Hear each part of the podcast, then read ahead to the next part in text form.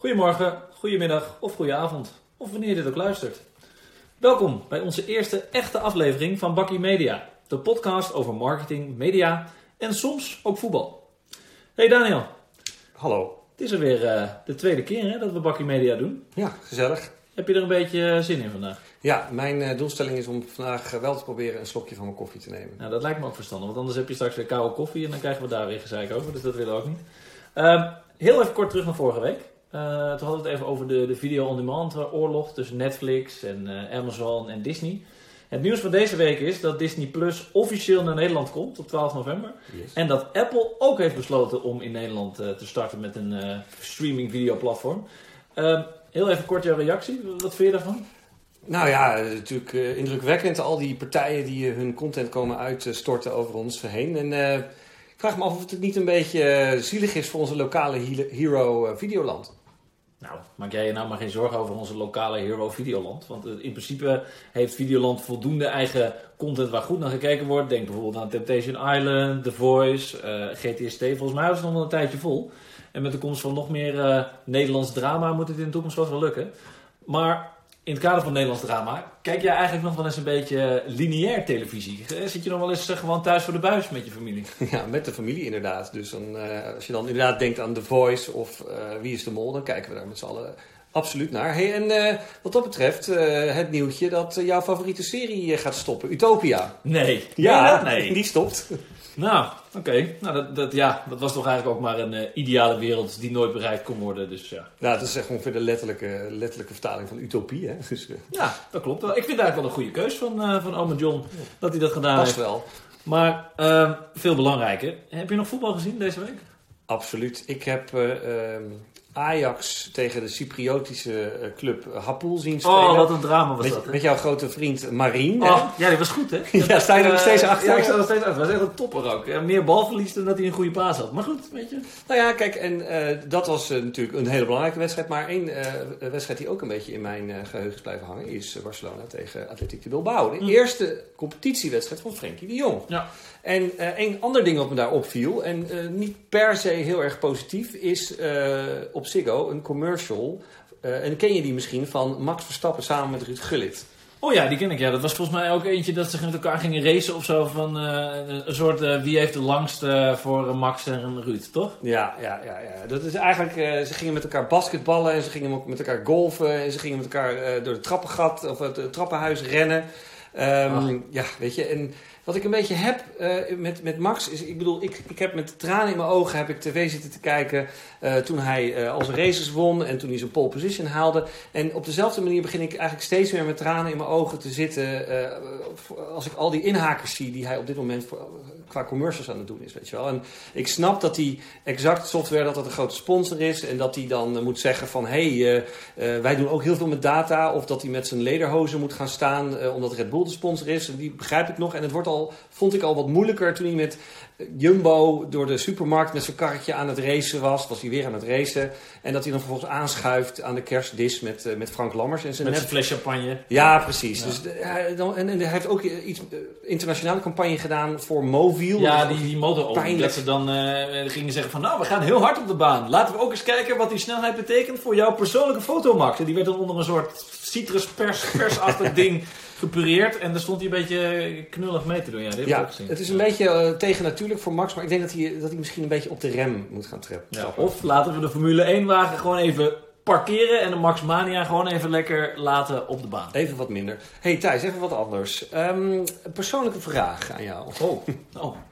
Ja, gang. ja, precies. Nou, kijk, we kennen elkaar nu even. En, hè, we Ga je zijn- me nu ten huwelijk vragen, is dat het?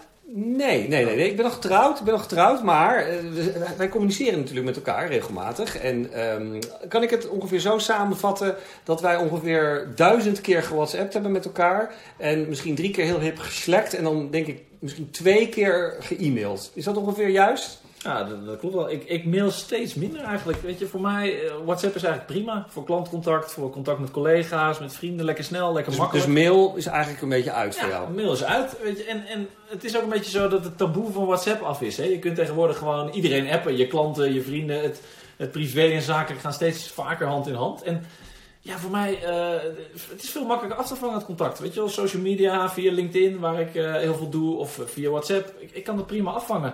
Dus ja, die communicatie gaat steeds vaker zo. De enige Mm. reden dat ik nog mail is denk ik, eh, ofwel om een contractafspraak te maken met mijn notaris. O- officiële dingen. Officiële dingen, Ja. of, of plannen te delen, of agenda's vast te leggen, of gewoon in één grote bubsmail iedereen in de cc te zetten, zodat je maar op de hoogte bent. Maar dat, Nou dat ja, is eigenlijk het enige. Nu verbaast me dat eigenlijk helemaal niet zo dat je, dat je dit zegt. En wat ik eigenlijk wil gaan doen is jou gaan overtuigen als, hè, als rabiate WhatsApper dat eh, mail nog steeds ijzersterk is. Wat vind je ervan? Nou ja, ga je dan. Nou ja, ik heb eh, even wat cijfers bijgehaald en dan ga ik proberen daarmee jou om de oren te slaan en jou te verleiden terug te komen naar de dark side of mail Nou, marketing. ga jij gang eh, Darth Vader met je cijfers. Ehm, nou, laten we hiermee beginnen. Wist jij, Thijs, dat 94% van de Nederlanders is ingeschreven op een e-mail nieuwsbrief en dat maar 85% van de Nederlanders actief is op een social media platform? Ja, superleuk. Maar weet je, hoeveel actieve mailaccounts gaat er nou om? Eh, social media profielen. Ik bedoel, iedereen heeft inactieve profielen waar hij niks mee doet. Mijn Twitter account bijvoorbeeld, waar je me deze week op geweest is. Zit je op Twitter? Ja, ik doe er niet zoveel mee. Ja. Dus eh, ja, superleuk. Go- Ghost accounts. En Oké, fair enough. Maar weet je wat het is met, met mail? Je bezit zelf die database. Hè? Je bent niet afhankelijk van een, eh, een extern platform.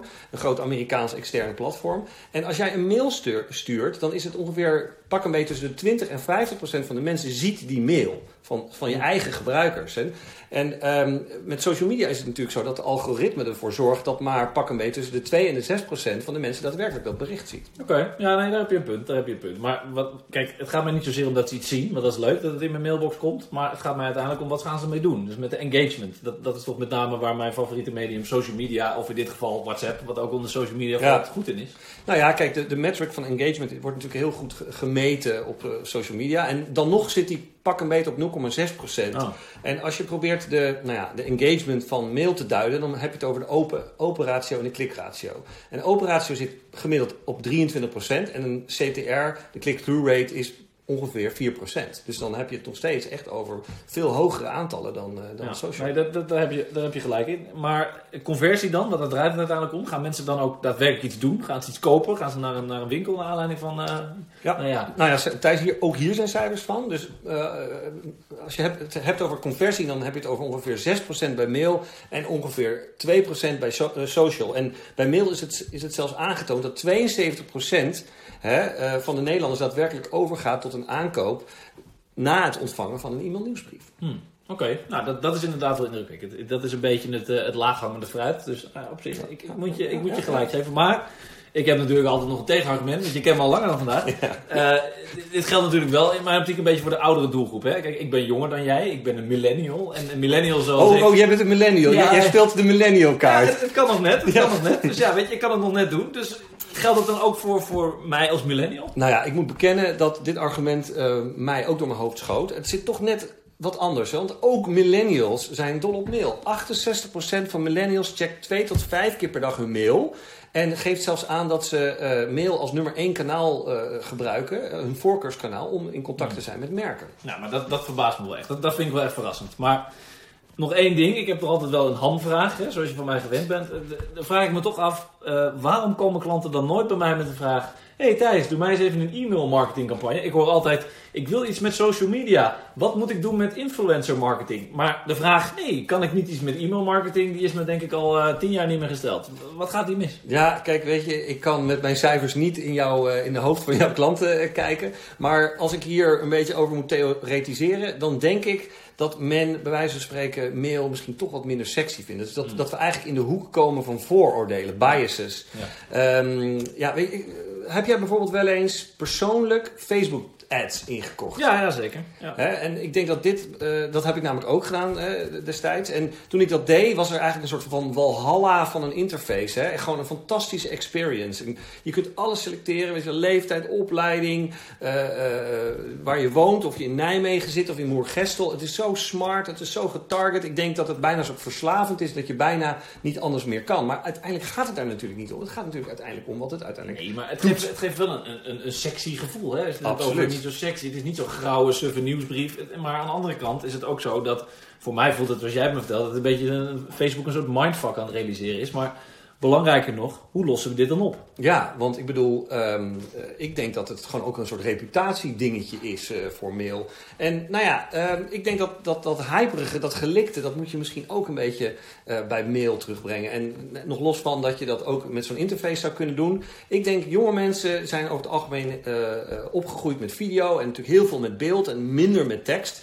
Eh, mijn voorstel is gewoon, Thijs, die eh, influencers van jou, die gaan we gewoon wegtrekken bij Instagram. Weg van die geile selfies. En we, we douwen ze gewoon in een hok en we gaan ze gewoon laten mailen. En dan gaan we ze gewoon met een fotootje en een videootje erbij, gaan we gewoon eh, massaal aan de mailmarketing zetten. Wat dacht je? Nou, ik zeg de influencer video mail. Smart getarget met de juiste data erachter. Nou, ik zeg win-win toch? En wil je dan ook gelijk big data erbij gaan trekken? Leeft dat trouwens nog, big data? Hoe zit dat? Oh, big data, ja, dat is ook weer zo'n hype. Ja, de afgelopen jaren doken bedrijven natuurlijk massaal op deze hype. Hè. Enorme database op met bulken aan data, deden er bijna niks mee. Er werd een blik consultants opengetrokken, IT'ers moesten komen, onderzoekers moesten ermee aan de slag.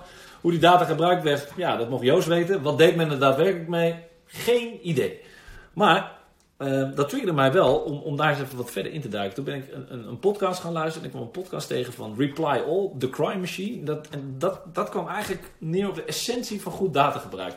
Wat ze namelijk deden was gewoon een, een normale agent. Die slaagde erin om een heel complex criminaliteits, criminaliteitsvraagstuk op te lossen. In New York door middel van visualisaties. Hij ging eigenlijk gewoon kijken naar patronen. Waar vonden eh, misdaden plaats? Wat deed men daar? Mhm. Waar vonden de verkrachtingen plaats? Ja, waar vonden de, de, de, de, de, grootste roven plaats? En hij visualiseerde dat door middel van stipjes op elkaar te zetten. Super simpel. Het in kaart brengen van menselijk gedrag. En daarmee slaagde de New, York politie, New Yorkse politie erin om de criminaliteit omlaag te krijgen. Oké, dus, dus wat ik een beetje hoor zeggen is, is eh, de menselijke, eh, een beetje verstandige kijk op data en het bestuderen van het gedrag.